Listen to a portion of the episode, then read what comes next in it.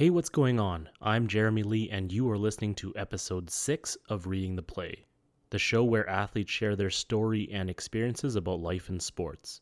Additionally, we'll break down some key decisions they made so you can get a better understanding of their journey and where they are today. Don't forget to subscribe to this podcast so that you can hear other great stories by athletes. You can also find them on sportcalgary.ca. For more content, follow the Facebook page Reading the Play and to get the latest news, including new episodes on the way, follow on Instagram at Reading the Play or myself at Legacy. In this episode, I get to talk to Calgary Dinos outside hitter Kate Pexman of the women's volleyball team. KP's been through a lot, especially injury wise, and some of the stories in here are just absolutely wild. But more importantly, as she'll tell you, injuries don't define her. And through it all, she has become arguably one of the most dominant players in the country. A lot of people seem to think so, as she was named U Sports Rookie of the Year in her first season with the Dinos. She was also recently named Canada West Player of the Year for the 2017 2018 season. Well, it looks like Kate's all warmed up on the hot seat. Let's get it.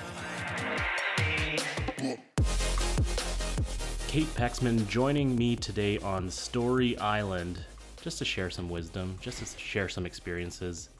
How are you doing today, Kate? Great, thanks. As I just learned, born in London, Ontario, Mm-hmm. Yeah. but you moved here when you were one? Yeah, a year and a half. So almost full Calgarian through and through. Yeah. I would call myself a Calgarian. Yeah, that's what it says on your roster anyway. Hometown Calgary. Yeah. you started playing volleyball at a pretty early age, like grade five or six, if I can remember correctly. Yeah, I think I started playing like just at like a community I think it was like Stars volleyball or something out in I don't Tuscany or something. Um, with my brother. I was too scared to go alone. And uh, my parents signed us up and we went and really enjoyed it and then did uh, a summer camp that summer, which I guess I was nine. And then at the camp, they said, what, like, you should try out for the club team.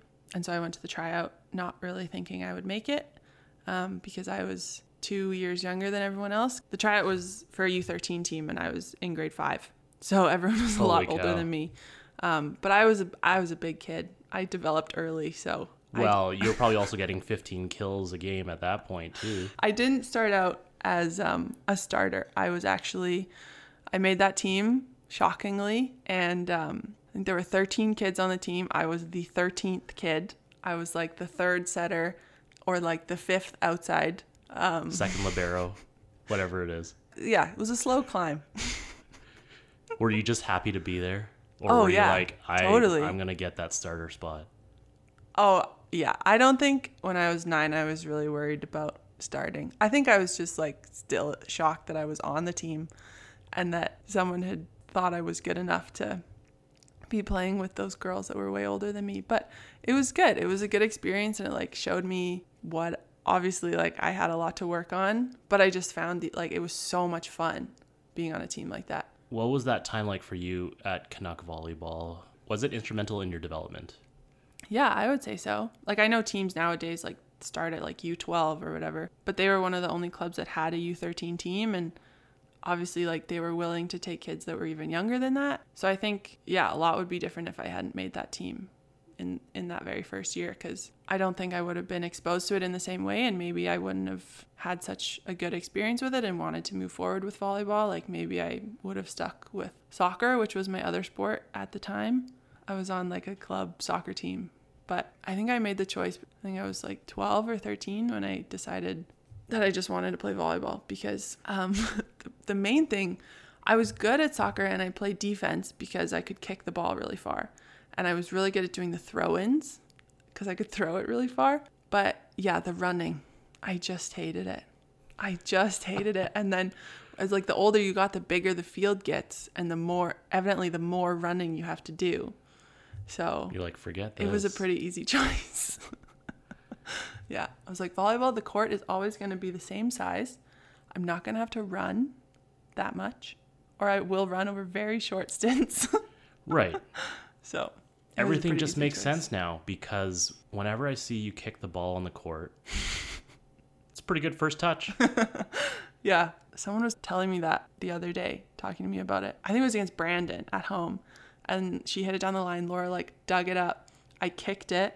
Emma put it over, and then I like solo blocked the girl on a step, and it was just like, oh, that was good. That was beautiful. Not recommended, but you gotta do what you gotta do sometimes. Yeah. And then I think I did it the next week in a game, and I remember someone coming up to me and being just like, "Okay, that's enough. Oh. This is not soccer camp. Okay, eventually you're just gonna have to take it with your hands." but I was like, you know, it works and it looks cool, so the best of both worlds. What's safer? taking it with your hands. Definitely. Because that's what you're supposed to do and that's what you practice Right. day in, day out all year. The kick is just I don't know. I don't know why. It's flashy. Yeah, it's flashy.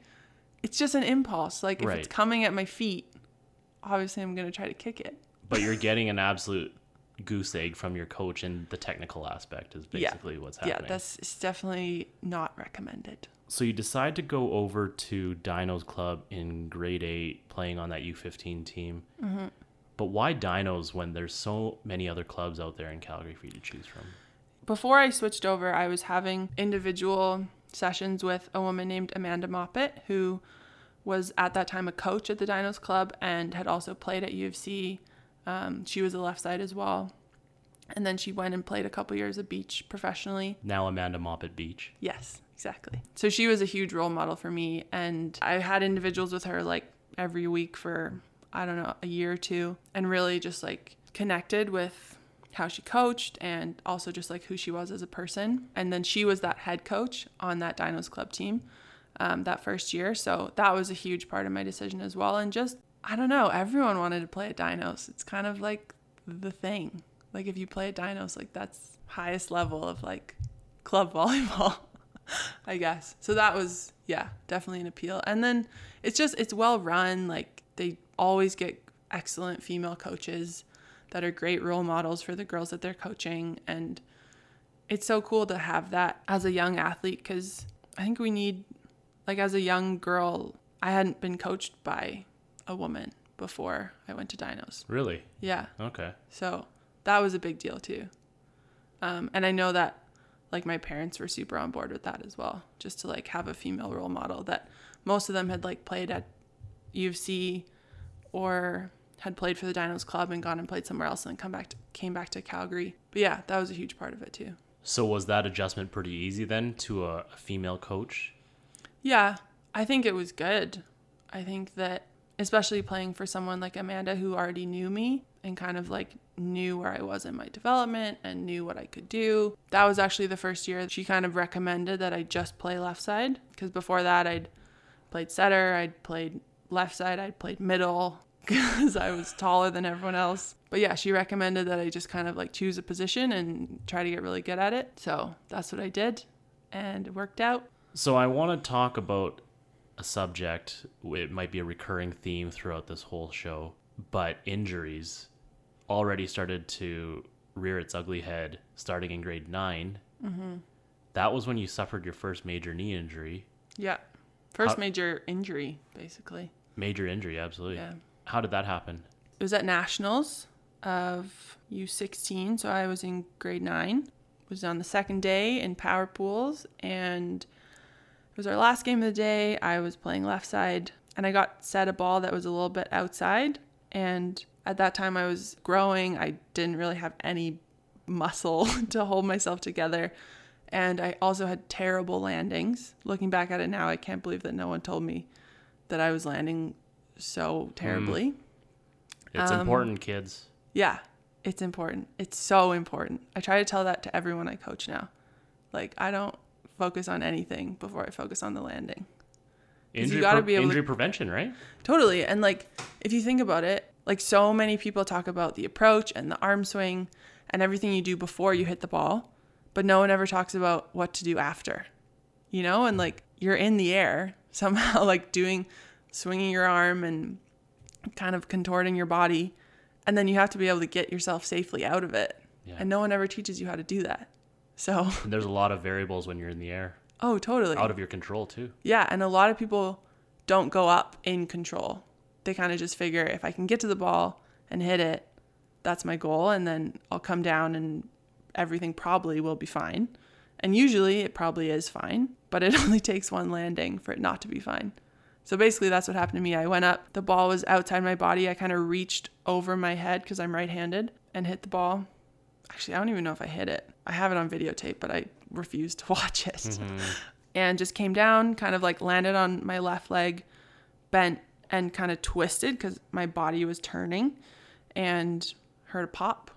And that was it was it instant pain or was there just a moment of shock there that you're like what just happened yeah it was not painful that's what every, everyone asked me if it was like super painful and it honestly didn't really feel like pain it felt kind of like instability i guess hmm. um because yeah. i kept playing i was like oh that felt kind of weird like i've never felt anything like that you kept before. playing on the pop after the pop yeah, I played a couple more points and like I just felt like I couldn't really like properly straighten my leg.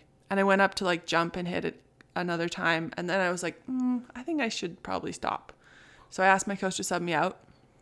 Sat down on the bench, like after the game, put some ice on it, went home. Didn't really think anything of it because I'd like hyperextended my knees before on bad landings, but this was obviously different. And then the next morning, it was our quarterfinal at Nationals, and I tried to warm up and took one jump and was like, no, something is really wrong. And so, actually, one of our family friends, Dr. Maywissa, who has a son on the men's volleyball team, Derek, he had a look at my knee on like a bench at the BMO Center and was like, you need to come see me Monday morning. Like, this is real deal. Was there any swelling at all? Like, wouldn't that no, not really. No. Yeah, and so that's why you went to warm up the next day. Even. Exactly. Yeah, I was like, I didn't really know what it was, and I couldn't really straighten my knee properly, and that was what was painful. Like as soon as I jumped and straightened my straightened my legs, I could feel it, and I was like, oh, that doesn't feel like a hyperextended knee. That feels like something else. So I went and saw Winna on Monday morning. He got me in for an MRI, and then found out it was ACL tear and got me in for surgery within a month, basically. Yeah, I was so lucky. Pulled some strings. Oh my gosh, yeah. Thank goodness. He was the MVP of that whole shenanigan because I got in for surgery within a month because it didn't swell basically like right. a lot of the time you have to wait a while for surgery because it's so swollen and right.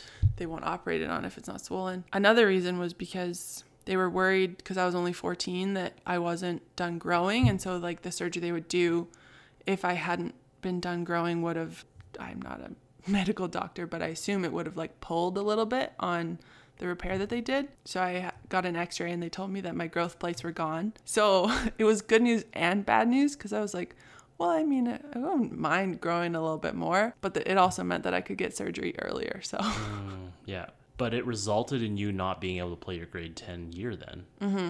Yeah, so I got surgery in June. Actually, the I had surgery the day of my grade 9 graduation. So I couldn't go to that either. Did you like um, FaceTime into that or something or what? Oh, FaceTime like didn't exist back then. I was in grade 9. Um, no, there was like my friends, they were so cute of them. They cut a little picture of my face out and stuck it to a popsicle stick and then like carried me around with them all night and like took pictures. And then That's they awesome. came over in the next morning and showed them to me. That was pretty cute. That it's was like pretty as, cool. As if you were there. Yeah, exactly. As if I had witnessed the whole thing. But looking back at it now, a grade nine graduation is not that big a deal. Yeah. Um, but yeah, so I had surgery in June. I was on basically bed rest for like two weeks. My left leg shrunk. It looked so much different than my right leg because there was basically like no muscle left because I was on crutches and couldn't like weight bear at all. So it was like a regular leg and a toothpick. Exactly. It was like skinnier than my knee. um, was it hard to find matching socks? it was more the actually it was more the quad uh, upper leg. Yeah. But yeah, my jeans were definitely like tight on one leg, loose on the other. And it t- that was honestly like that took so long to come back to like looking the same.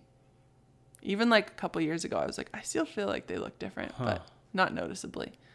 I did rehab all summer, went to high school, and like basically was like an assistant coach on the junior team because they knew I couldn't play, but was still doing like rehab stuff and strengthening stuff. What do you think was the best either exercise or advice that strengthened your leg back to where it needed to be? In terms of exercise, I would say the wobble board became my best friend and hamstring curls because when they repair your ACL, the way they did it on mine was they took out a bit of your hamstring and thread it through your knee and screw it in. Basically, like I can still, you can still feel it nowadays. Like my hamstring doesn't feel the same on either side. Um, Crazy. But yeah, hamstring curls. And then honestly, like advice wise, it was be aware of your landings. It's a simple thing to think about. But when you try to implement it in a game, like I remember coming back and being awful for like a whole month. Because I mean, not only had I not played in nine months, but I was only thinking about landings and I was so preoccupied by it. But I'm glad that it, I spent the time like learning how to land properly and learning how to be aware of it in the air because I think that's what's really helped me, knock on wood, that I haven't had a reoccurrence of a bad landing. Right. And these days, if I have a bad landing, if I'm up in the air and I'm like, mm, I don't think I could land from this, I just fall.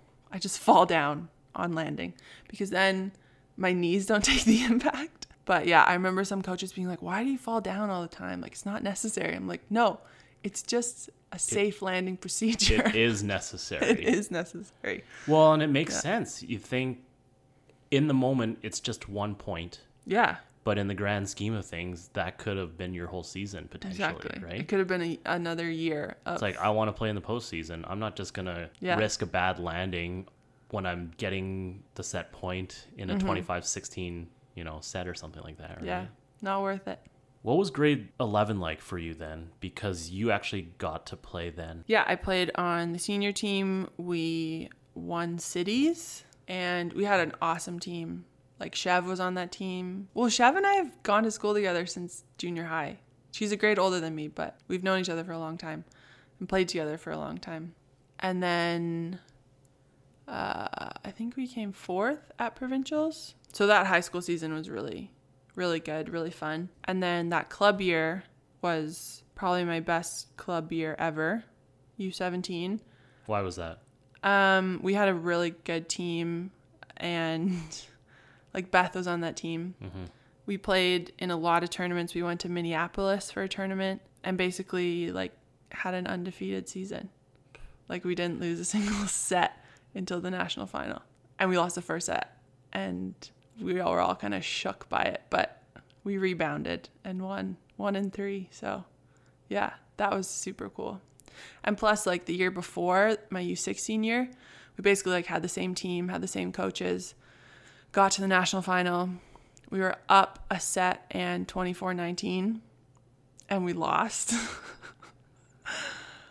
Sometimes I still question how. But yeah, so it was basically like a whole year of like thinking about that loss and like thinking about what we should have done, what we could have done in that moment and how we let it slip away. So it felt like a big build up to kind of pay off at, mm-hmm. at nationals. What do you think you could have done differently? Well, a lot of things. Give me one. I, give me the big thing. I don't know. Playing it back in my head, like they basically waited till 24-19 to turn it on and then just played better than we did. Like, who like this is a different team. Like who are these people? I mean, I was playing right side then because that was the year I came back from having my knee surgery and at right side you just get like a lot more in system sets than you do as a left side, like a lot more controlled sets, a lot less sets. So, yeah, I think basically what happened was they went on a serving run. We couldn't pass well enough to for our setter to set me. And so I got like two balls, one of which I missed down the line by like an inch. Might have been in too. Who knows? I can still like replay that in my mind. But yeah, I mean like in hindsight, I would have lined up at left side and got her to set me over there, but I don't know. I was 15 and I didn't have any perspective, so just stood there at right side waiting to be set.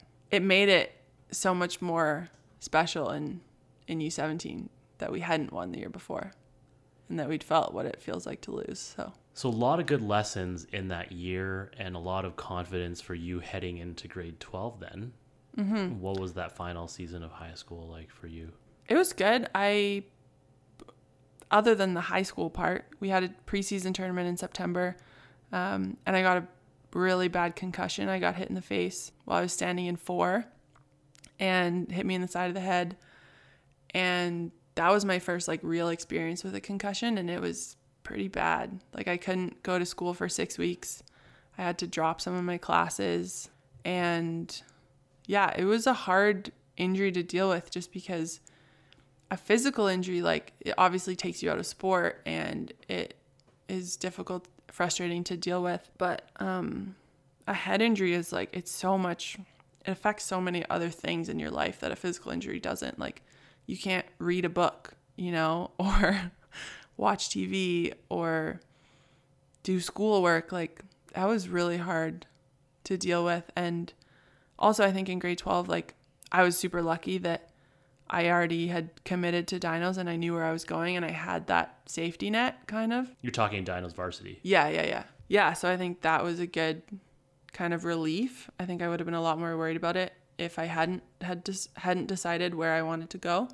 So yeah, that took me out basically of our our whole high school season. Then I came back for like the week leading up to cities. I played in the quarter and the semi and then in the city final, I broke my own wrist and then continued to play the rest of the game. And just like at every timeout, my, I just got my coach. I was like, I think I, I came off. I think it was like in the second set. We came off and my coach was like, Are you okay? Like you keep holding your wrist. I'm like, Yeah, I think I just sprained it. Could you put some tape on it? And so she did. And then at every subsequent timeout, I was like, yeah, just could you put some more tape on it? Could you put some more tape on it? By the end, was it like a big? By the end, it was like a cast, cl- a cast, basically. Yeah, a club. yeah, basically, I just like collided with a girl. We were both going for the same ball. I hit her leg really hard, apparently, and uh, yeah, I heard it at the time, but I didn't want to stop playing because I we were in the city final. I didn't want to stop playing. So. Maybe it wasn't initially broken.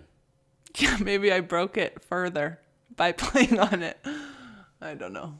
Yeah, and then I didn't play at provincials because I had a broken wrist, but it was still good. That was actually the only year we got a medal at provincials. We got bronze, which was like super sweet to be a part of, even though I wasn't playing. Like I hadn't experienced that before. Like being just as happy to win a medal not being on the court. I thought that would be different than it was, but it was just the same feeling, part of the team. So, right around this time for you in high school, you were pretty busy on the beach courts as well. but that obviously was a different schedule than your regular season for indoor. Yeah, basically, your school season would go September to November. Club would start December 1st, would go till mid May. And then as soon as you could, you'd get out on the beach courts. And that would go May to August usually. So it fit, fits in well, but it's a full a full year. Yeah, I started playing beach. I think maybe 2008.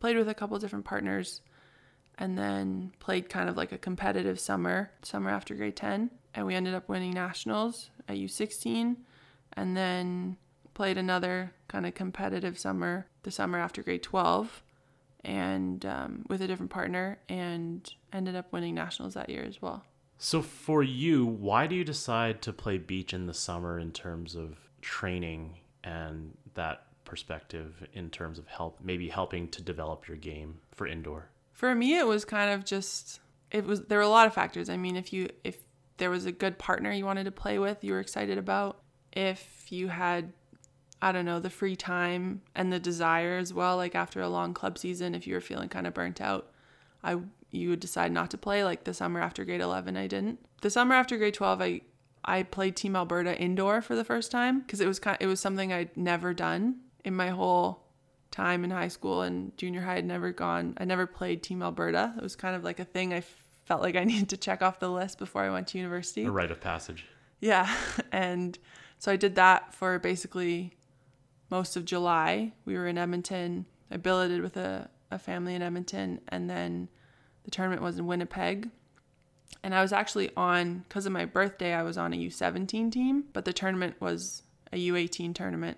And we ended up winning, which was awesome. And then I we came back from Winnipeg and the next day me and my partner flew to California to play I think like four tournaments in a week or something because they they have them every other day in California. So we played some tournaments, did pretty well, and then came home and practiced for a week. And then we went to Parksville or to Vancouver first. Sorry, we went to Vancouver first with Team Alberta Beach. We stayed in like a hostel at Kits, which was totally awesome. As like a a 17 year old, I thought that was super fun. Um, looking back at it now, it was a little a little grungy, but we were covered in sand all day and like Who weren't cares? that clean. No one Ah. no one really cared. Just beach bumming it, right? Yeah, exactly. Um, so we trained there for a couple days with Team BC, and then we actually took the ferry to the island because nationals were in Parksville that year. And yeah, my partner and I won.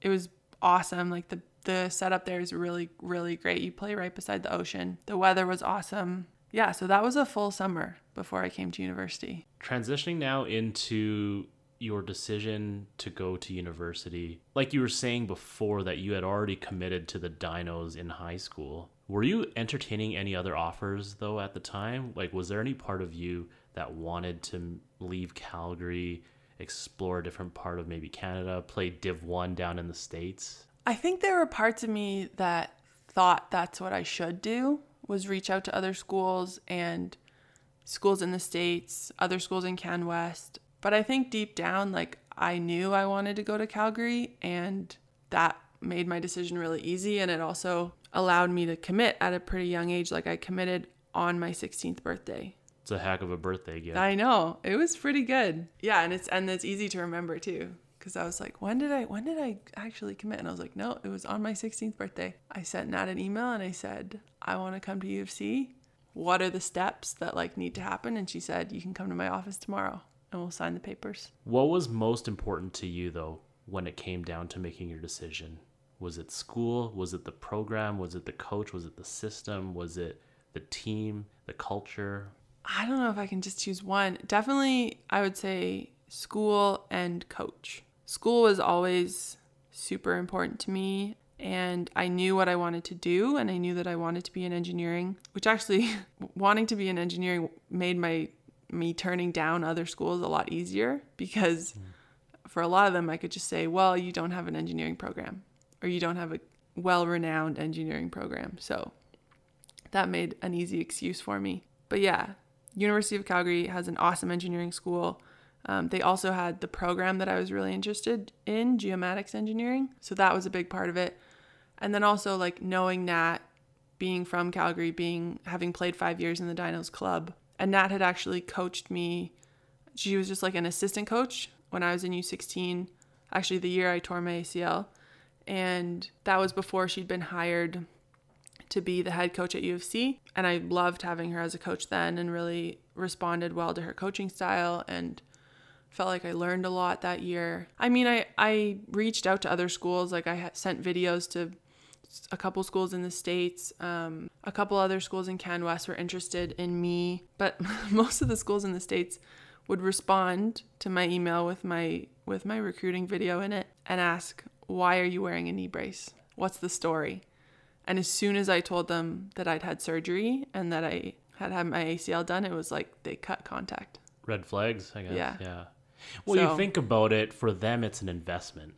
Yeah, it's so much more of a business. You bring up an interesting point, though, because the injuries are so much of your story, but Nat was just okay and confident with giving you your shot on the team, despite Yeah. your injury past. Yeah. It was never a big deal with her. I think because she knows like how much I love volleyball, how invested I am in it, and it wasn't really yeah, it wasn't a big deal. She never was like mentioned it in I'm sure it was in the back of her mind like this girl gets injured a lot. Um, is it going to be worth it? But I think she just always believed in me and believed in like how hard I worked and I don't know, the skill I could have given given a full year of being injury free. And I've also like I've learned to deal with it as well. Like being injured doesn't define me as a player. Just cuz random fluky things happen to me like it doesn't change who I am as a player. It doesn't change like what I can contribute. So I think having that kind of belief that she believed in in me and like saw my potential and saw what I could contribute to the team, that was a huge pull too. Cuz having someone believe in you is so powerful. It's everything when you're that age, absolutely. Yeah. Or maybe Nat was like, hey, come to the dinos and we can teach you how to land properly and not run into teammates. Yeah, well, it's still not working. still haven't completely learned that lesson. oh, we will get to more of that. So you always wanted to pursue indoor though. Beach was never an option in terms of taking it more seriously or taking it to a more elevated arena. There's obviously positive things about beach um, that I really loved. Kind of like having the freedom to pick your own partner, basically, kind of doing a lot more self coaching and mm-hmm. self yeah. strategizing with your partner because you don't usually have a full time coach, and and even if you do, you can't talk to them during the game. You can only talk to them before and after. So that freedom was really cool. But what I missed most playing beach compared to indoor was the team dynamic because playing beach, you get one person to talk to, you get one person to joke around with. And compared with indoor, like you can come to practice, talk to 10 people, and then come to practice the next day and talk to 10 different people and joke around with them and have funny inside jokes with them or have funny handshakes. That was, I think, one of the main draws. And also that when I was making my decision, beach as a post secondary sport was not as prevalent as it is now. The NCAA in the last basically four years has grown exponentially in their beach programs. And now it really is like a viable option to go to a and to a school in the states and um, play beach volleyball. But when I was making my decision, it never even really crossed my mind. So after you commit to Nat, and you know you're playing for the Dinos, was that an easy transition for you going from high school to first year university? No. no, I would not say it was easy. Basically, that first month, that like September of first year, I cried most days at practice. Volleyball wise or because of school? Oh, it was everything. It's so overwhelming. Like mm.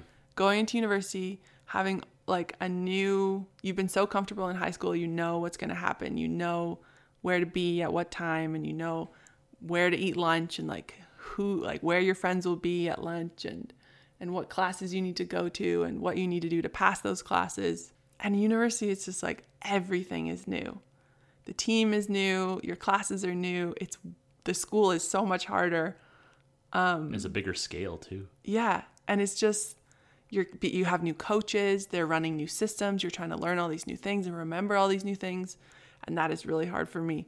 I do not have a great memory. So kind of the combination of all of it it was hard.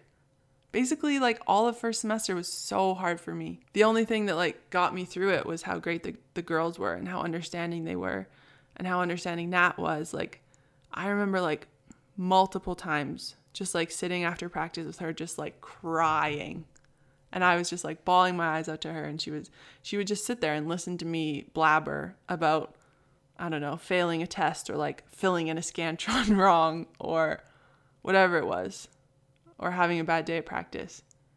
Yeah, she would just sit there and listen to me. And it was like I don't think I would have got that from anyone else. Were you able to develop a bond with one or two of the girls right off the bat though that maybe you could just go to that you could maybe confide in or just talk through a bad day with someone.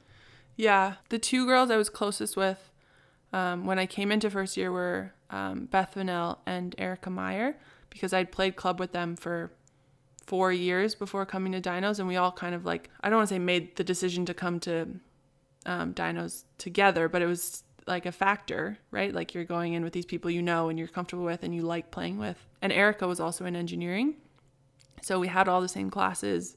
We were partners in all of our labs. So that was huge, like having someone who was going through the same school and volleyball stuff that I was and kind of like understood how hard it was. And when she would have a bad day, I was there for her. And when I would have a bad day, a lot more often than she would, she would just be there to listen to me rant. She didn't come in the same year as you did, though. Did no, she? she did. She did. Yeah, we were we were in the same grade. That makes um, the struggle even more relatable. Though. Yeah, like she was always there. And basically for our first 2 years, we were in every class together. Spent like every minute of every day together. We'd go to school all day, do our homework together, go to practice. So we shared we shared a lot in those 2 years and that was like that was huge for me to have someone like you could, you know, could sit with in class, but then you could also work with after and like get help if you needed it. So having that overwhelming feeling be with you that entire first semester, did that affect your play on the court though? I don't think so. I think it was playing was more like an outlet and especially like game days were so exciting. Like it never had been that big of a deal before. Before you come to university, you don't really understand like what goes into a game day and like how much time you spend like just gearing up to play a game. It's like a day event. Like you wake up and you go to serve pass, and you come home, do a little bit of homework, have a nap, go for a pregame meal, go to the game, warm up for an hour, play for two hours basically, cool down after. It's like a whole day, a whole day scenario. So that was pretty cool. And it kind of gave me those, that like Friday and Saturday of every week, like to not have to think about school and focus on volleyball for those moments. And yeah, I loved it. Oh, I think that's key that you were able to compartmentalize it because a lot of people that I talk to, not a lot, but a fair amount, would say that it really does affect their performance on the playing surface. Yeah. I don't know. It's I have a short memory, so maybe it's a maybe it's a blessing and a curse, but It's an absolute blessing because whether it's that or just getting past the bad point doesn't mm-hmm. matter. yeah, and I can remember like there'd be days when I would go to practice and I'd like see an email about a test that I'd failed right before practice, and that would throw me if I saw it like right before practice and I had to go out Yeah. and play when I was upset about something that had happened. But yeah, basically, I, I don't check my emails on game days anymore. I remember I accidentally did it once this year and I realized I'd for, I told someone that I was in a group with, like a group on a group project. I told them I was going to submit our project on Friday morning. I'd forgotten to do it. And then at like, we were going to warm up. Our game was at six. I think we were in Regina. Our game was at six. It was like 4:45. We were sitting in the locker room. I remembered that I hadn't submitted it, and I just freaked out. I like called my group member. I was like, "I'm so sorry. I forgot to submit it. It's on my computer back at the hotel. Like, there's nothing I can do about it until after the game. Like, I couldn't go back to the hotel and, and right, submit the assignment. So I sent my prof this like frantic email and said, I'm at a volleyball game and I, I can't submit it until after the game, but I promise as soon as I get back to the hotel, I was I will submit it because it was due at like 12 p.m. on a Friday or something. Yeah. And uh, that threw me during the game. I like it was against Regina, so luckily it wasn't a huge a huge challenge for us last year, but I remember like thinking about it in the game and also like not only is it like me that I've screwed up, but it's that like someone else was depending on Yeah, me to you do let the something team down in that moment. and I let them down. Yeah. What did the prof say? It was fine. was okay. He was totally Okay. fine about it. He was like, "That's okay. I won't deduct marks, but don't let it happen again." I was like, "Okay, no problem. I will get her to submit the assignments." yeah. So now I'm not I'm not trusted to submit our assignments, but It's a good piece of advice though. Don't check your emails before a game. yeah, don't even like don't look at your phone. What's what are you gonna find on there? That's good. Probably nothing. Just rely on the people around you to pump you up for the yeah, game, right? exactly. And like we always just like play games in the locker room, or like if there's a whiteboard, we'll like play hangman or tic tac toe or something. But yeah, we just joke around, try not to take ourselves too seriously before a game, because And that's how it should be. Not trying to submit a group project 30 minutes before a game yeah, is supposed to that start. was that was a, a mistake on my part. yeah. That's a really great story, Kate, because the next thing I want to talk to you about is balancing sports and school and even social life, all of that. So, for you, what does a typical day look like because you are in that engineering program? And maybe it looks different in year one than it does now. Yeah, totally. As I've kind of been able to handle more things and been able to balance more things in university um, with classes in volleyball, I've kind of upped my class intake, if you will. Like in my first and second years, I took three classes a semester. Now I'm taking five and five, which is a lot more time consuming, but I'm in a program that I really love, so it's all good. Um, But looking back on year one, you're like, I'm overwhelmed, but I'm taking three classes. Totally. Like looking back on year one, that person would have never believed that like I could be doing all the things I'm doing now and not lose my sh- all the time.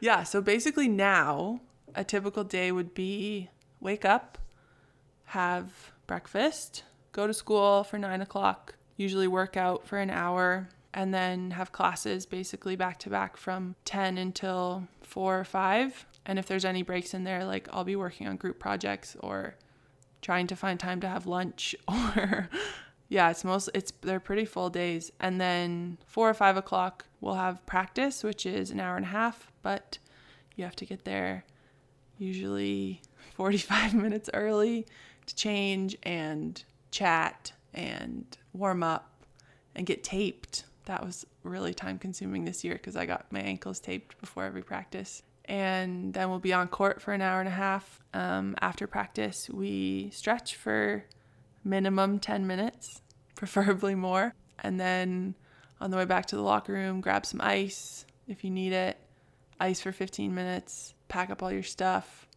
and head home.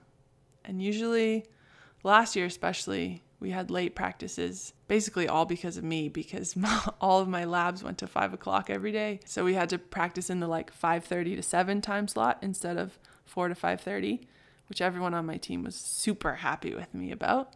Always um, catering to Kate. I know. I was like, I'm so sorry, guys, but I really don't have any choice. These classes are offered once a year. I have to take them. They have three hour labs every week. There's nothing I can do about it. But eventually they were understanding. Luckily, I will say this year, I don't have any classes that go to five o'clock. So nice. it will be someone else yeah. causing those issues.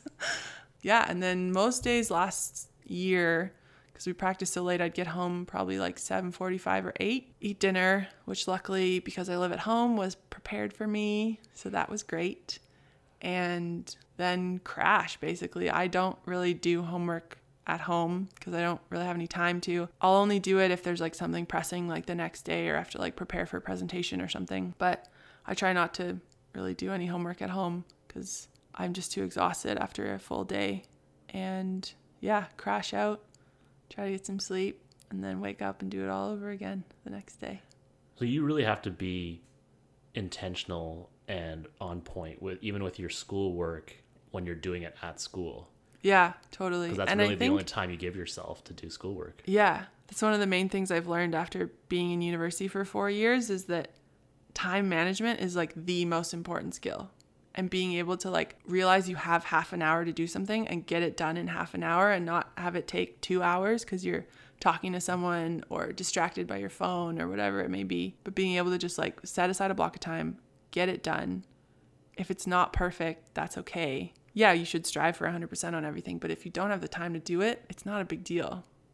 As long as you can get it done to the best of your ability at that time, I think that's good enough. When did you feel you figured out that time management piece though?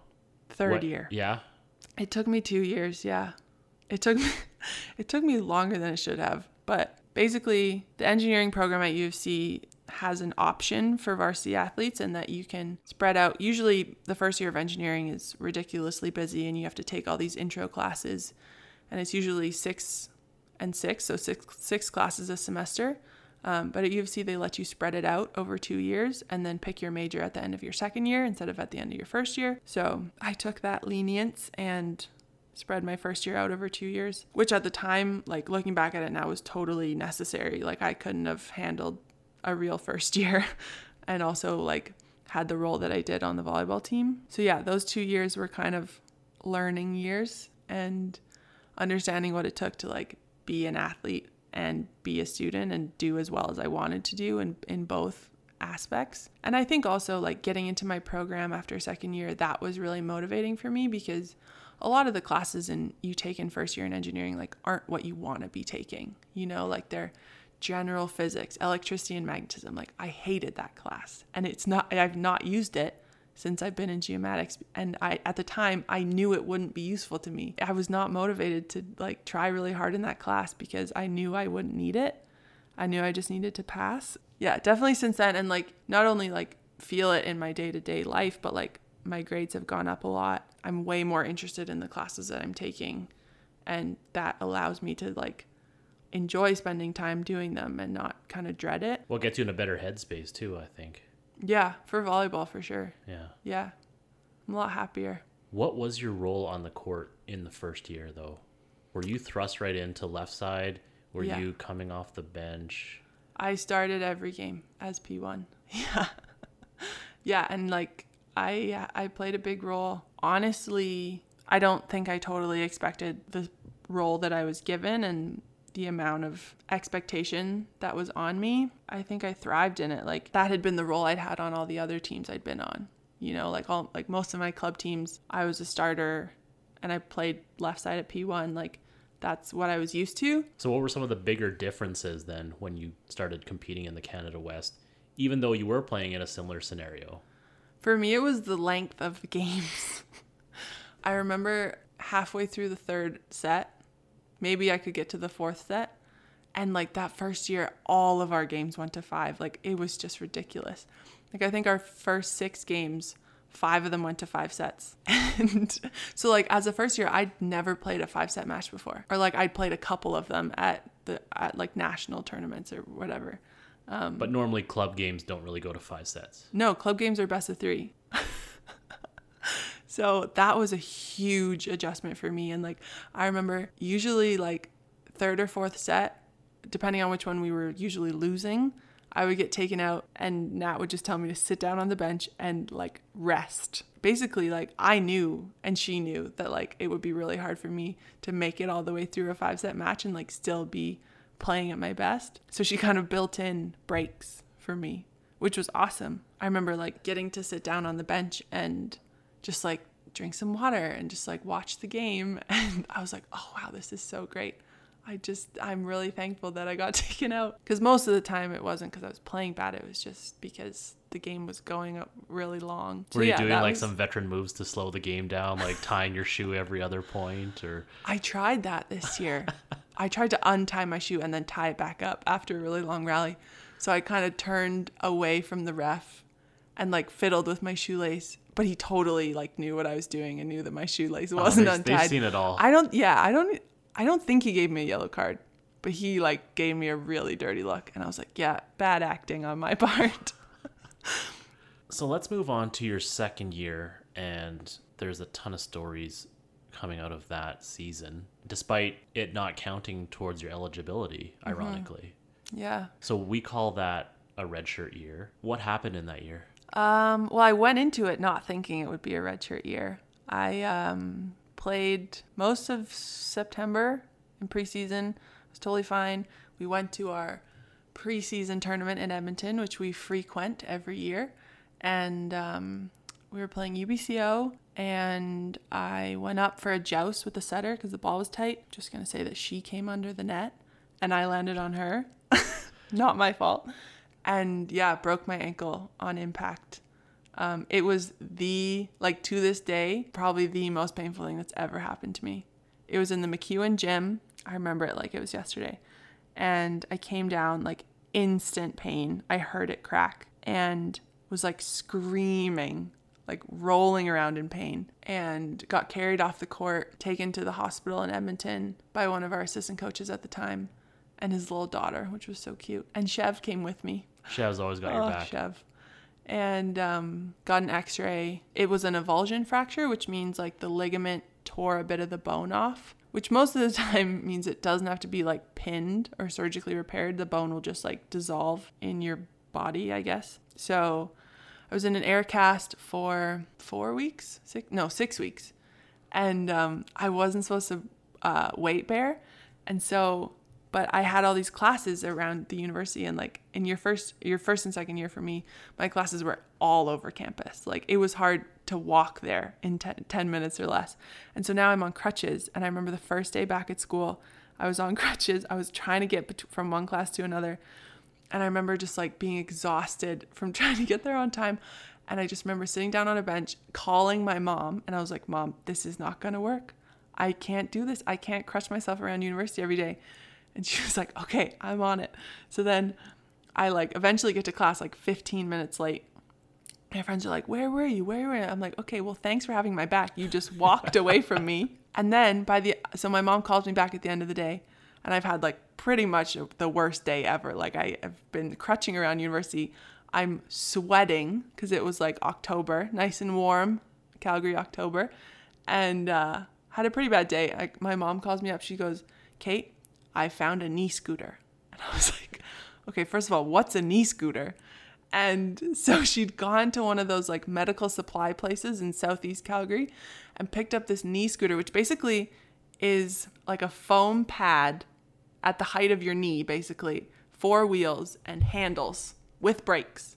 And you basically put your, your bad leg up on the pad, like the knee pad, and then you can just push yourself around like you're on a real scooter. How did you feel about that initially? Initially, it was I was pretty embarrassed to be rolling around school on that. Plus, because a lot of the floors at U of C are brick. And so oh, yeah, I would be rolling right. down the hallway like and everyone would turn and look at me and I was just like, Don't mind Kate. me. I'm just here on my knee scooter. but then I started thinking it was kind of cool and a lot of people wanted to try it out. So they'd be like, Oh man, can I ride your knee scooter? And I was like, Yeah, sure. So I made a lot of friends that year because I had a knee scooter to share and everyone wanted to ride around on it. And it made the mobility to get to your classes a lot smoother. Oh, 100%. Yeah. That was that was a game changer. The next day I was like like rolling to class like I would be like beating my friends be like, "Come on guys. You're why are you so slow Where today?" you at? yeah. So that was that was pretty fun. So Penny gets the MVP for that. Penny definitely gets the MVP. There was only one mishap on the knee scooter, which was Erica and I were sitting outside doing homework probably. And we're outside the oval. I don't know if you know what the oval, but there's like picnic tables, concrete picnic tables outside. Yeah. And they're on these big like concrete paver stones basically, mm-hmm. which are not that flat.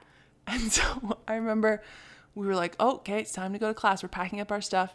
And I get on my knee scooter. I have like a heavy backpack on, like I have my computer in it and my binders and my notebooks. And I start rolling. I get up some speed and then my the front wheels of my knee sco- scooter hit a crack in the pavers and I go over the handlebars on my knee scooter. My, my backpack comes and hits me in the back of the head, like with my computer first. Hits me in the back of the head. My head goes onto the pavement. I like cut my knee open. And then we were like, oh, God. I was like lying there on the pavement, like, are you serious?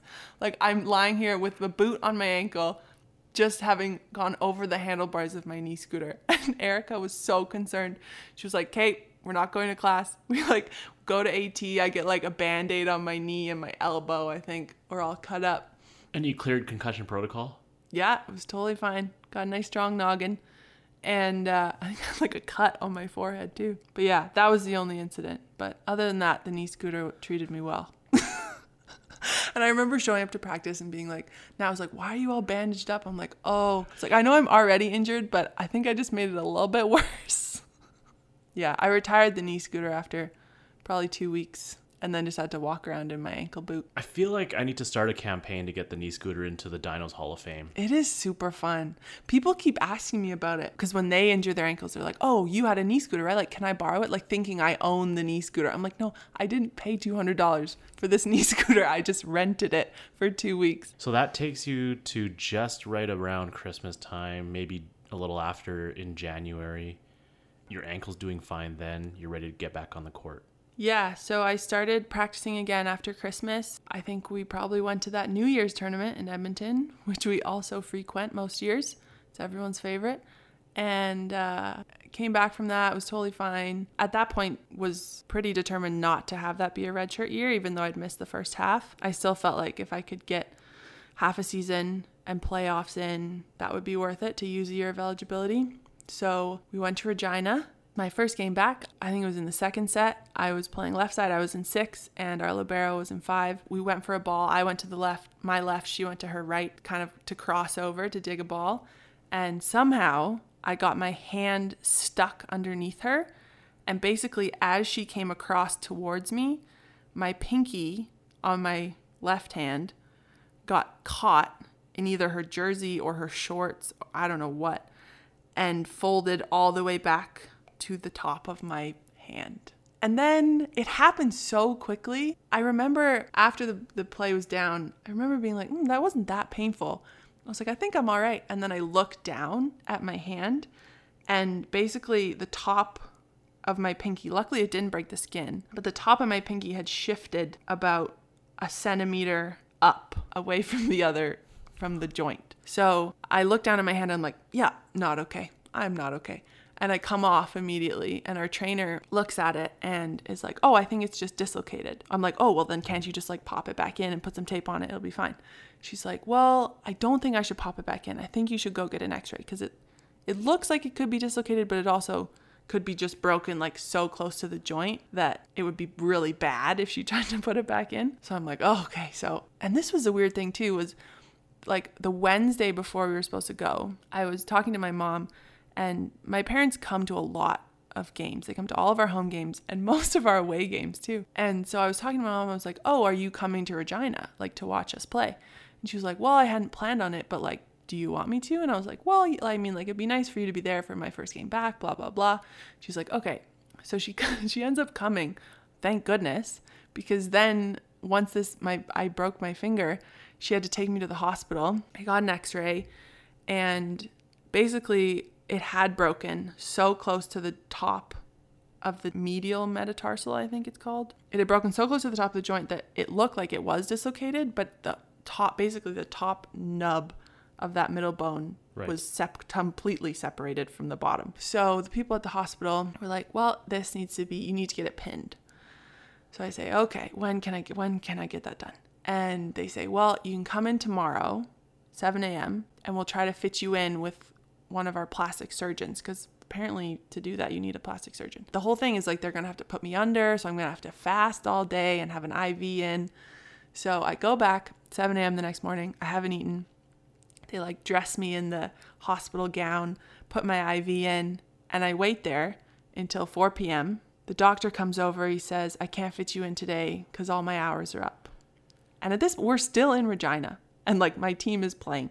So I'm like, okay, what, what should I do? And he says, I have a friend back in Calgary. He works at the hand clinic at the Foothills Hospital. So I'm going to get you in with him tomorrow morning, which at this point was a su- I, it was a Saturday, and he said I'll get you in on Sunday morning. I said okay, great.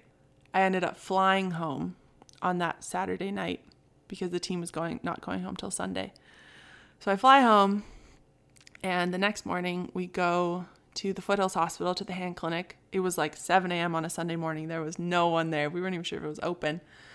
And we go in, and there's a super nice guy. He says, Yep, I got the message from the guy in Regina. I can do your finger right now. And they weren't going to have to put me under, which was the best part. So they just freeze it at the knuckle. He just put it back in place basically once it was frozen and set it in a cast and said, come back in, I don't know what it was, like four or five days, and we'll see if it's still straight. And if it's still straight, then we won't have to pin it. I go back four or five days later and he says, Unfortunately, it's not still straight, so we're gonna have to pin it. So he freezes it again.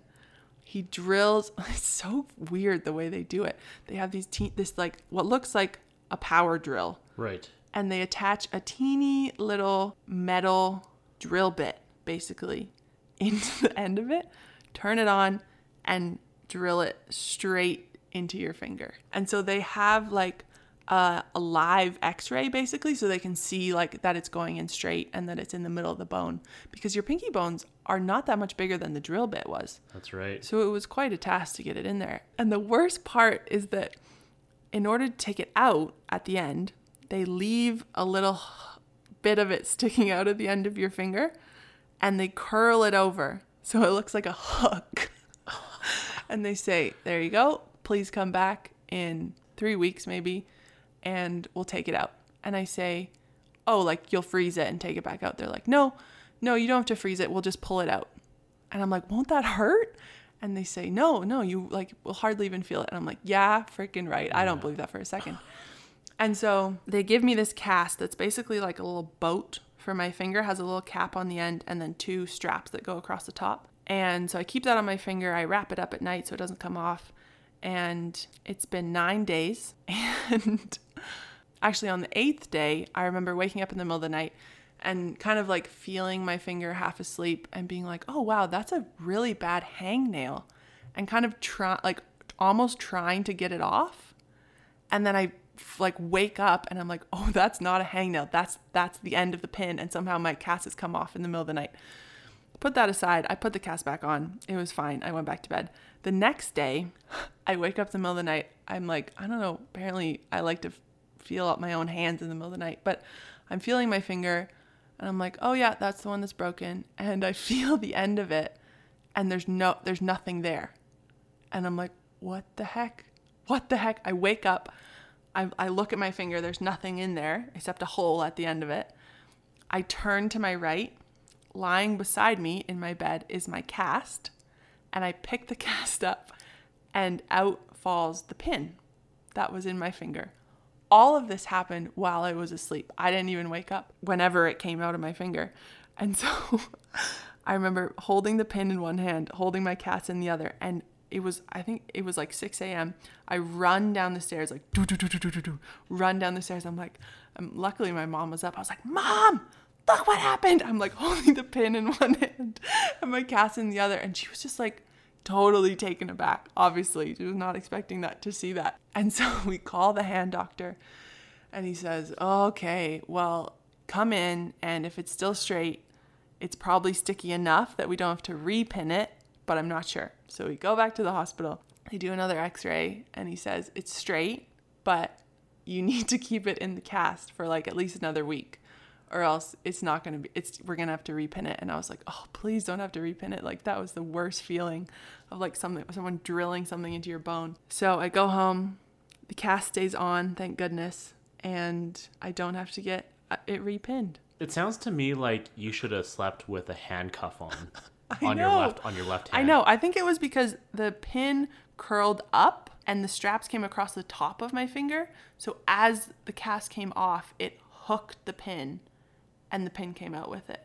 So the one thing I learned is that it is not painful to take a pin out, apparently, because it didn't wake me up. Instantly, yeah. Didn't I was like, okay, well, I guess now I believe the doctors when they said it wouldn't hurt.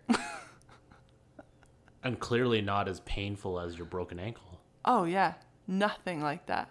And basically, that injury kind of decided the rest of my year. I could have come back right at the end based on the timeline of my injury, but to me, wasn't worth it. That was my redshirt year. Mentally, how were you doing though in that second year? I'm assuming there might have been some frustration. Yeah, it was hard not to play. I think also, like, after having such an awesome first year and like doing well and like having a good role on the team and it all being so positive, I think it was hard to deal with the setback for sure. But it, at the end of the day, like you learn so much more when you face adversity than when it's all going great. I think when I did come back, like I appreciated it so much more and I didn't take it for granted and I enjoyed coming to practice every day and like being able to play and just like I don't know, being like able to stand in a hitting line and like make jokes with people during a drill or something like that. So it definitely made me more appreciative, more thankful of the time that I am injury free and when I can play. And then also just like how to kind of take it all with a grain of salt. Like it's not the end of the world. And I would so much have rather like had a an ankle or a finger injury than had a, had a head injury where it, it affected me in school. Your computer tried to do that to you. I know. I Almost got taken out by my own laptop. So going into your third year, but your second year of eligibility, mm-hmm. it was probably one of your best seasons as a Dino, and you guys were just having a terrific year as well. And you go into postseason, and then you play UBCO in the quarters. I feel like there was a lot of growth for that team there. I know you guys didn't have the result that you guys wanted. Mm-hmm. I was able to call that game, so I, I saw everything that was going on. But Yeah.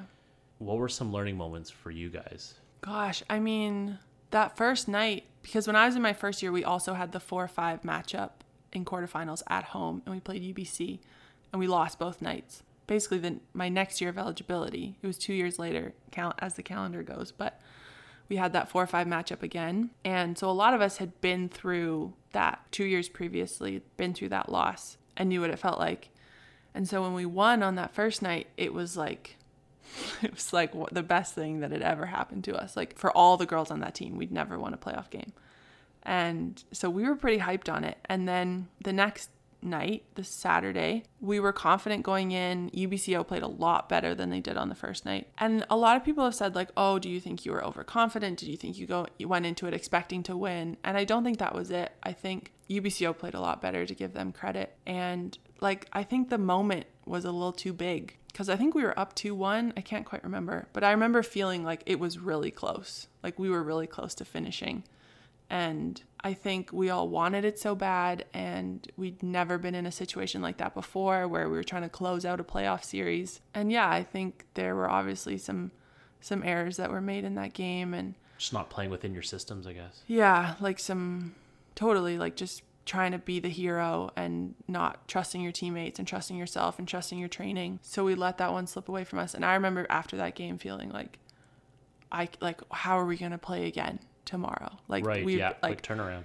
those that uh, like emotional high on Friday and then the emotional low on Saturday, like that was a roller coaster and we were all exhausted. I remember every before every game that year, everyone came over to my house and we had like a pregame meal. My grandma, who lives in Calgary, had brought like crave cupcakes for everyone, like the full size ones, not even the mini ones. I'm like, Grandma, I don't like. I would eat this before a game, but I don't know if everyone else would. Everyone loved it. Everyone had a cupcake before the game, and then we played so well. So my grandma goes, "Well, I, of course I have to bring them again on Saturday." I'm like, "You don't have to, but if you want to, that's fine." And so she brings them again on Saturday, and we don't win. And she goes, "Nope, I have to bring them again on Sunday." So everyone had a Crave cupcake before the game, um, For all three games. all three games. Yeah, that third day was just a combination of just being mentally and physically exhausted. I just remember in that game thinking like, how how is UBCO so fresh? Like they look like they haven't just played two exhausting games back to back. Well, it's because they don't have a thousand grams of sugar in them. It was a sugar crash mid game. But no, they had a, a very old team and a really good senior class, and That's right. They did. I think that was a huge benefit for them. So you end up not getting the result that you wanted in the Canada West playoffs that year, but you do have an interesting off season. A couple things happen. You tried out for Team Canada, Mm-hmm. and we'll get to your beach story in a moment. But Yeah. first, yeah, let's talk a little bit about your experience with that whole progression. Yeah, so basically, Team Canada was having an open tryout that spring, um, that May, because they just hired the new head coach. And he kind of wanted to get a feel for who was out there, who wanted to play. Where was the tryout? Richmond, BC. Okay. Yeah. So, and me and Chev went. Um, so we practiced a little bit in April and then went to the tryout together. It was a five day tryout. So we get there on Sunday, play Monday to Friday, and then on Friday night, you get told whether or not you made it. Overall, it was a pretty humbling experience for me because I'd never tried out for a team and not made it.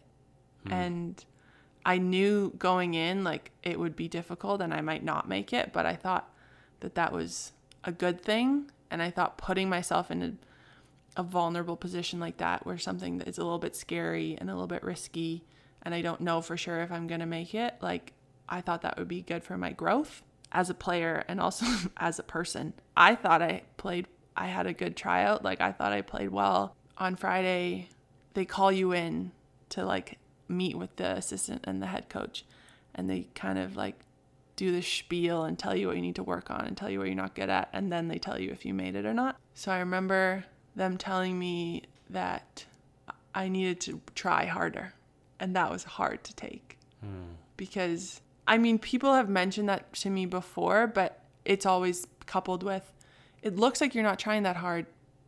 Maybe it's just that you're making it look easy. And so I was like, okay. And then they tell me that at the tryout, they said, you're, you need to try harder and you need to grow up. And I was like, oh God, like that's pretty harsh commentary. And then they say, you didn't make it, unfortunately. Like, please come back next year, blah, blah, blah. And so I walk out of that meeting and I'm just like, what the heck? Like, hmm.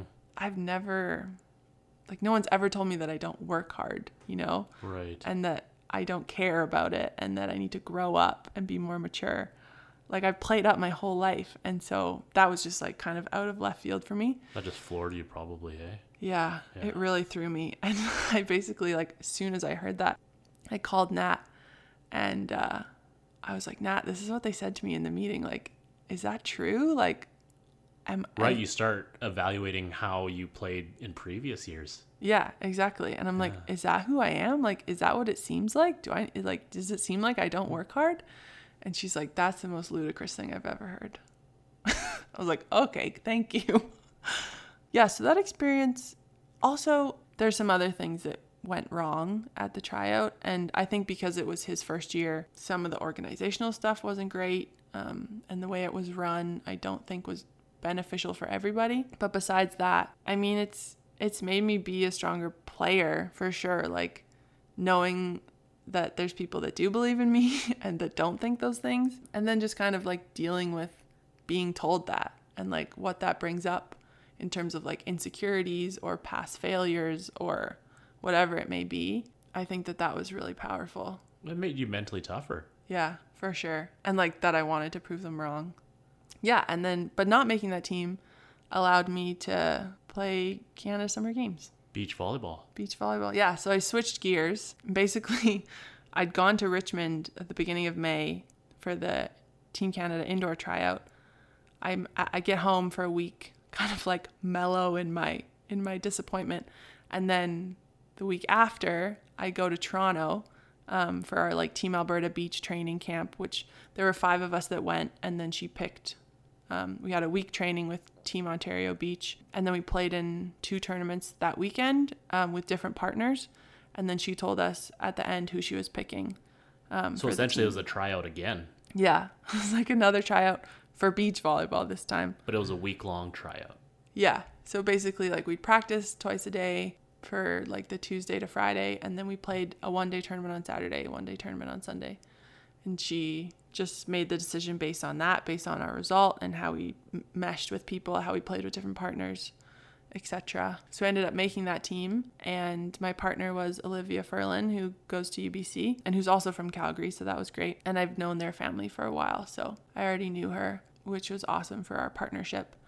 And then yeah, we trained all of July and then Canada Games was the first week of August. There were two waves, and we were in the first week wave. And I was lucky that basically I that the cutoff for that was Jan- like 97, 1997s and younger, and I'm a January 97. So I was like in that cutoff by 16 days. So I was definitely the oldest person playing beach volleyball at Canada Summer Games, but it worked out well. I was gonna say you're a couple years older than Liv. Mm-hmm. So you actually never really got to play with her. Yeah, she's um so I think she's a December 98. So she's almost two full years younger than me and she was two grades younger than me. Um, so when I was in grade 12 at Aberhart, she was in grade 10. We went to the same high school. So I always knew of her, but I was actually in the same grade as her sister. So I played club with Sophia who now is the libero at UBCO. And so I always knew Soph better than I knew Liv just because of the age. But Liv is super talented and has always like also played up on on older teams just like I had. What was more important for you guys to get on the same page and get clicking? Off-court bonding or on-court reps? On-court reps, for sure. I think just not having played together before and also coming from different positions. Like I was a left side, she was a setter. Slash right side. Slash right side, yeah. And plus, when you play beach, like so much of it is that partner connection on the court and like knowing where each other are and knowing what decisions to make and kind of knowing what the other person will do in what situation. So, yeah, a lot of it was focused on our on court chemistry. And we did have defined roles. Like I was the blocker and she was the defender um, which both of us had never done before. Like usually, like when in, you and Tessa were playing. Yeah, we would just split block. Okay. So whoever wasn't serving would be the blocker, and that's what most people do in youth beach volleyball is just split block or not block at all. Okay. And the only bad thing about being the blocker is that once you serve, you have to sprint to the net. Yeah. And block. And we and already talked about how much you hate running. yeah. So that was the hard hardest part of being the blocker. But I I enjoyed kind of like having a defined role and like getting like having one thing to work on and then like trying to get really good at it. And knowing Liv was like working just as hard to to play that defender role. And then you guys end up cherry on top with the national championship. Yeah. Canada Games was a super, a really cool experience. It was in Winnipeg, the gem of Manitoba. It was in the heat of summer. We got there and I remember our first practice when we were there. We show up to the courts like feeling good, and we just sucked. It was awful. It was the worst we've played all year. And I remember we came home, like back to the dorms where we were staying at U of M, and we just talked it out. We were like, I don't think either of us have ever played that bad in a long time. And we were like, what is it? Like, are we not focused? Are we is the is are we distracted by different things? Is the weather distracting us? And it was a whole combination of things. But the way we decided to get over it was we decided we weren't having enough fun. So the next day at practice, we dressed in Alberta blue. So all the blue things we had brought, we wore to practice that day. We tried not to think about the fact that it was 37 degrees and humid while we were practicing. Like the whole time, you're just like, as soon as you start moving, you're drenched in sweat. and then like diving in the sand, you just get absolutely like covered, so dirty. Well, since you're sweaty, it's sticking to you as well. Exactly. Yeah, it's like you're wearing a sand coat by the end. but we it was like we totally turned it around and from that point on it was kind of just like well if we're not having fun not only is this experience not going to be fun but we're probably not going to do well That's right. and i think for both of us we're very like have a similar mentality on the court we're extremely competitive and we really really hate losing so it, it's easy when you're when you have that mentality to take yourself too seriously and and get too in, too invested and too serious about things and like worry too much if you make a mistake. So I think for both of us like just reminding ourselves to have fun and laugh about funny things that happened or if you miss a serve under the net like don't don't be upset about it, just laugh about it. So that was like a huge turning point. And then at Canada Games like we played the best we played all summer. So we peaked at the right moment. It's all that matters. Found that magic key. Yeah. So, from those experiences, how did that help you in developing as a player into this past year, which is your third year of eligibility? Mm-hmm. I think like having that letdown of not making Team Canada and then kind of like trying to make the best of a bad situation by like going to another tryout, putting myself out there again, and then making it and having such a great experience. I think it kind of showed me like that it's not over till it's over. And if something doesn't work out the way you think it will, like it doesn't mean that it's impossible. I think like having lost two Can West quarterfinals, like in both the years that I'd played at U of C, like some part of me thought that it wasn't possible to win a quarterfinal. Hmm. And because I'd been like, we'd been let down so many times, and well, twice feels like a lot when Yeah. it's back to Yeah. back. That pattern starts to develop. Totally. right? And it's like, it's like a monkey on your back. Like, it's like, are we cursed? Like, can we actually win a quarterfinal? And so I remember the only time I got super emotional in our in our playoff run this year was after we won that second game against Mount Royal and we won our quarterfinal. I remember like being like as soon as it was done, I was like I'm super emotional. I remember like going up in the stands like hugging my dad and just like crying. And that game wasn't even close. It was like 3 nothing both nights and we knew we should win and we knew we could win. Um, but it just meant so much more. Yeah. And like the relief of just being like, oh, we won a quarterfinal. Like, also coupled with the fact that after winning that quarterfinal, we knew we were going to nationals, like, no matter what happened in the semi right. and the final. But yeah, winning that quarter was like pretty emotional. In that playoff run, you guys faced a lot of good teams, though. Mm-hmm. What was the toughest matchup for you guys? Because you guys played Mount Royal, you played U of A, Yeah. and then you played UBC in the finals. Yeah. I think it was U of A. Every year we play U of A, no matter who, like, what the teams are like, what the rankings are like, it's always like a heated battle. And I don't know if it's like there's some sort of sort of rivalry or we just hate losing to them or I don't know what it is. But we always get pretty hyped for those games and so did they. So they came into our gym the Friday night. I think we won in 5 and I'm pretty sure like the last point of that game, I think we were down 12 13 in the fifth. All I remember is that the last point, Beth got a huge stuff on Shawnee, one of their middles, and it was just like, it was so hyped.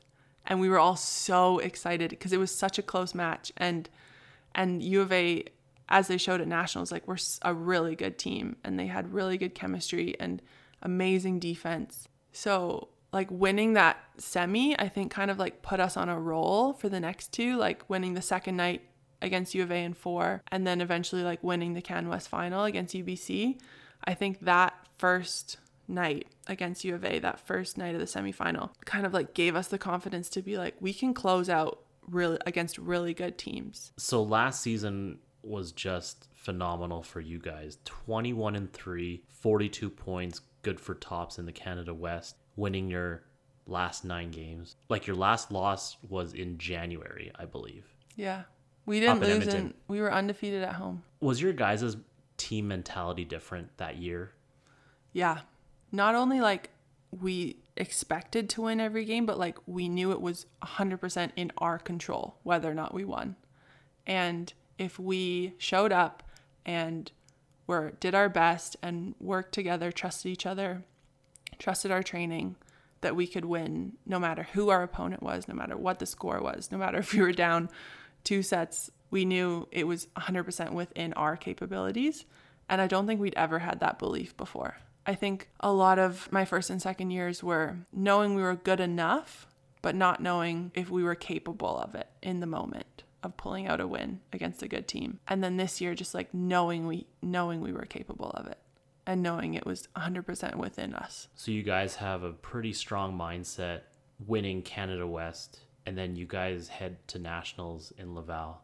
Mm-hmm. Did you feel you guys were maybe a little overhyped, or were you guys at the right emotional level? It's hard because so many things leading up to that week had gone right. I mean, I don't want to blame it on exterior factors because it, at the end of the day, like if either you win the game or you don't. But not having that there was a big deal. Like we practiced not having her there. Like one of our league weekends, she stayed home and Al was our head coach. I think it was against Thompson Rivers. So we tried to simulate what that would be like not having her at a game. But you don't realize it's like so typical. Like you don't realize how much you depend on someone until they're not there and until they're not saying the things they normally say, making you feel comfortable, whether like whatever the situation is. And for a lot of us, like nationals was the icing. We had done so well. We'd ex- like achieved all these goals that we wanted, but I don't think a lot of us like totally believed would happen because it's hard to put yourself 100% into something and make yourself vulnerable and allow yourself to feel like super passionate about something you don't know for sure is going to happen. So once we won Can West, like I think we'd already accomplished so much and like grown so much in a single year from not making like Final Four to winning Can West and being ranked first going into nationals. Like we'd accomplished so much already that year and surpassed so many people's expectations that for me at least, like nationals was the icing on the cake. And winning a game at nationals, that quarterfinal against Laval was pretty a really cool feeling. And we lost to two great teams. Like, yeah, there were things we could have done differently. And had the circumstances been different, maybe things would have changed. I don't know. But I think when you look at the season as a whole, it's unbelievable what we did. But I think we did the best with the cards we we were given and I think we're all pretty proud of it. Well, and just to clarify for those that may not know, the hand that you guys were dealt, you alluded to it before, but Natalie Guernsey, your guys' head coach, had a baby around that time, right before or Wednesday. So we flew on the Tuesday. We'd said goodbye to Nat at the airport. Um, and I think it was the Tuesday night she called Al and she ended up having to be induced because of certain complications. Um, so she was induced on the Tuesday night. I think she gave birth on the Wednesday. But, anyways, it was distracting because we're yeah. sitting there at dinner, like, Al, what is she saying? What's she saying to you on the phone? Yeah. Tell us. Is, did she have the baby yet? Is she in labor? What's happening? Because we all were so invested in it. Um, and obviously, like, cared for her and wanted to make sure she was okay. So that was pretty exciting. And then, like, she sent us pictures on, like, the Friday of, of little Levi. And it was pretty awesome. So that's pretty incredible. You accomplished more than you thought you ever did personally and as a team. And then after that, you have a nice off-season summer. Mm-hmm. Get to hang out with some Big kids. girl job. And then this opportunity comes up out of the blue from Doug Reimer, head coach UBC Thunderbirds, Mm-hmm. and says, "Hey, you want to go to Brazil?" Yeah, that's basically how it happened. I didn't think I would play any volleyball this summer because it was a pretty, I was pretty invested this year and feeling a little run down after the season um, just because of how long it had gone. Basically, if you make playoffs in Canada West and make subsequently make nationals, it's like a month added on to the end of your season. And those weekends of games are like it's so heightened compared to like regular league games because there's so much more on the line. And so ended up getting a job with one of my professors as a research intern at the university and then I also coached some beach on the side at Scenic Acres Community Center, shout out. so I'm doing my own thing, minding my own business, not playing any volleyball. And then I get this text from one of my old coaches, Reed Brody, who I was actually working for at the time, coaching at JVC, um, the Junior Varsity Center, that uh, the gym that they just opened that the Dinos Club is now run out of. And she says, Can you call me? And I thought it was about me, like a shift or something um, at the JVC. So I think nothing of it. I call her after work in the parking lot. She says, Are you available to go to Brazil? And it was just out of left field. Like I had no context for where it was coming from. I didn't even know that FISU was happening that summer, FISU Americas. I didn't know Canada was sending a women's team. I'd heard that the Trinity guys were going as the men's team, but That's I didn't right. even think there was a women's team. So basically, they've given the berth the Canadian team berth to whoever won nationals in 2017, which for women was UBC. Um, so the FISU games happen every two years. They're a summer universiade for basically all sports that are played in university, and you have to be a university student to be eligible um, to play in the games. And so they'd happened the previous summer, and they happen every two years. So I thought it was an off year, but this year, 2018, was the first year they were hosting a FISU Americas, which is basically a continental, smaller version of the FISU Games. So it's a way to just keep people engaged and keep those countries coming back and their de- keep their development going. And so because it was the first year, it was a little unorganized and they had kind of just given the berth to not necessarily a complete Team Canada, but they kind of gave the power to the head coach of UBC, which was, is Doug Reimer, and said you can make a team, you can send a group of people, but a lot of the like most of the cost isn't covered by Volleyball Canada for FISU games, so you'll have to cover some of the cost. So Doug, he kind of used it as an opportunity to, to de- develop his rookies and his younger players. So a lot of the girls on the team, maybe four of them, actually weren't in university yet, but they're going to UBC next year. So 10 of the girls were from UBC and then two girls were from U of A. And he then recruited Reed Brody, who um, is a coach at the Dinos Club, because she can speak Portuguese and she lived in Brazil playing pro for a year when she was 18. Um, and she's like still super close with her billet family and has all these connections there. So she was an awesome person to have on that trip. And the way she sold it to me was she said, she said, Well, Doug, why aren't you taking anyone from U of C? And Doug says, well, I don't know. I guess I could use an, an older left side because all the left sides are are either recruits or just finished their first year. And so she goes, Why don't you why don't you take Kate? And Doug goes, Okay, sure. Ask her if she's interested. And I didn't really know how to say no. Like, I don't know how you turn that down. Like, an, an, opportunity to go to South America, play volleyball, meet new people, play for new coaches, and have this like amazing experience at a games that get some would... insight intel on opposing teams. a little bit, just a little. I did some prying, just a little bit. And then, yeah, flew to Brazil in the middle of July. Basically, met the team at the airport. I had only met like five of them of of 12 so I met all the newbies at the airport in Brazil.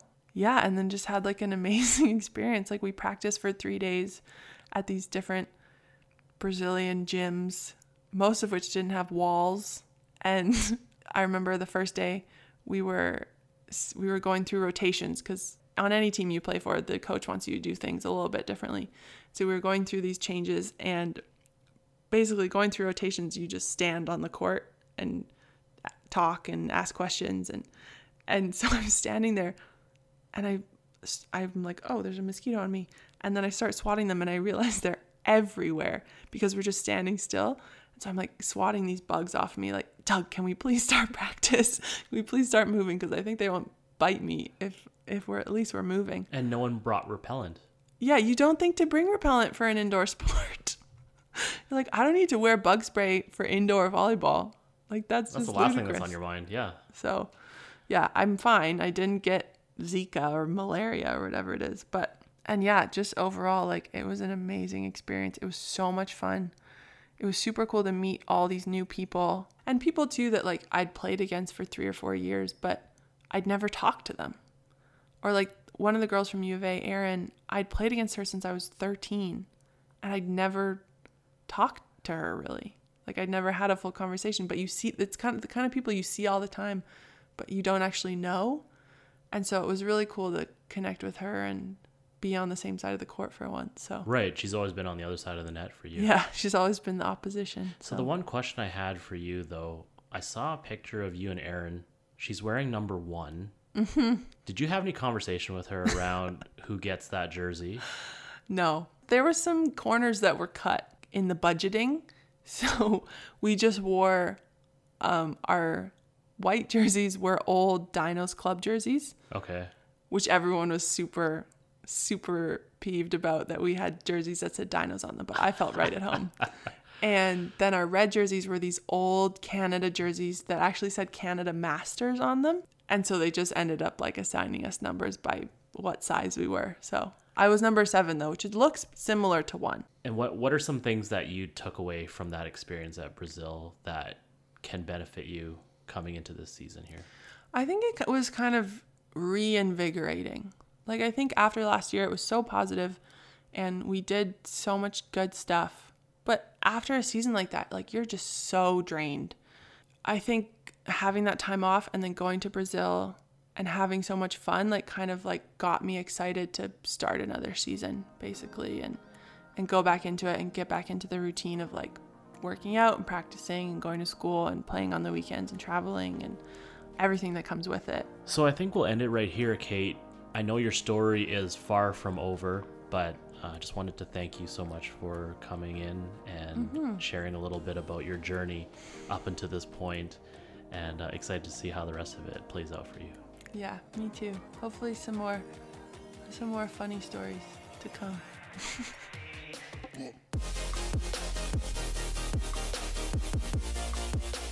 Thank you for listening to this episode of Reading the Play. For more content, don't forget to hit that subscribe button. And you can also find other episodes at sportcalgary.ca. Don't forget to check out the Facebook page Reading the Play, and to stay up to date on the latest RTP news, including new episodes on the way, make sure to follow on Instagram at Reading the Play, and myself, Jeremy Lee at Legacy. I really hope there's a piece of Kate's story that can impact, inspire, and ignite you to help you win your day. And as always, I'll catch you in the next episode. Thank you.